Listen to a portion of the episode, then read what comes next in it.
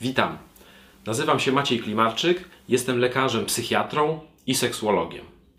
W tym odcinku opowiem Wam o najczęstszym zaburzeniu seksualnym mężczyzn, którym jest przedwczesny wytrysk.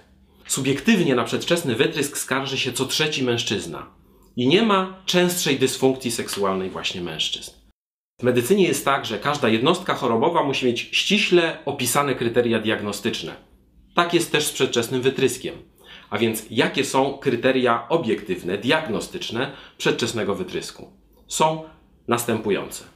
Jest to brak kontroli nad wytryskiem i skrócony czas trwania stosunku poniżej jednej minuty od wprowadzenia członka do pochwy partnerki i krócej niż by się oczekiwało. Problem występuje przy większości stosunków seksualnych, powyżej 75% i trwa co najmniej od 6 miesięcy. Co to znaczy? Epizodyczny wytrysk przedwczesny nie powinien być rozpoznawany jako zaburzenie. I kryterium trzecie, problem powoduje istotne kliniczne cierpienie. Jeśli jest mężczyzna z wytryskiem przedwczesnym, ale jemu to nie przeszkadza, nie rozpoznajemy zaburzenia. Jak widzicie, kryteria te są nieco sztuczne ale tak musi być. Są mężczyźni, u których wytrysk przedwczesny występuje po drugiej czy trzeciej minucie stosunku. Dla nich jest to problem. Takich mężczyznom też pomagamy, leczymy ich, ale nie spełniają oni ścisłych kryteriów diagnostycznych zaburzenia. Żeby mówić o przyczynach, najpierw powinienem powiedzieć, jakie są rodzaje przedwczesnego wytrysku. Są dwa: pierwotny i wtórny. Pierwotny to taki stan, który występuje od zawsze, a więc od początku aktywności seksualnej danego mężczyzny.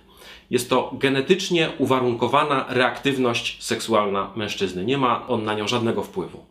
Wtórny to taki stan, gdzie było dobrze, coś się zadziało i jest źle. Tym czynnikiem spustowym może być czynnik psychiczny, na przykład lęk przed partnerką, lęk przed seksem, lęk przed ciążą. Może być to również wcześniej występujące zaburzenie seksualne, najczęściej zaburzenia wzwodu. Może to być również czynnik chorobowy, somatyczny. Najczęstszą chorobą, która powoduje wytrysk przedwczesny, są choroby prostaty, zapalenia prostaty i choroby tarczycy. Są mężczyźni, którzy już po jednorazowym niepowodzeniu bardzo się martwią i szukają pomocy. W tym miejscu chciałbym przedstawić dwie sytuacje, w których wytrysk przedwczesny jest fizjologią, normą i jeśli nie powtarza się, nie rozpoznajemy żadnego zaburzenia. Sytuacja pierwsza to jest wytrysk przedwczesny po dłuższej abstynencji seksualnej. Jest to norma. Sytuacja druga jest to wytrysk przedwczesny przy stosunku seksualnym z nową partnerką. Mężczyzna taki jest wtedy bardzo podniecony, dochodzi komponenta emocjonalna, lękowa i tak to się może skończyć. Jeśli problem nie powtarza się, nie rozpoznajemy żadnego zaburzenia. Jest to swego rodzaju, drogie panie, komplement dla Was, ponieważ partner ocenia Was jako osobę bardzo atrakcyjną seksualnie.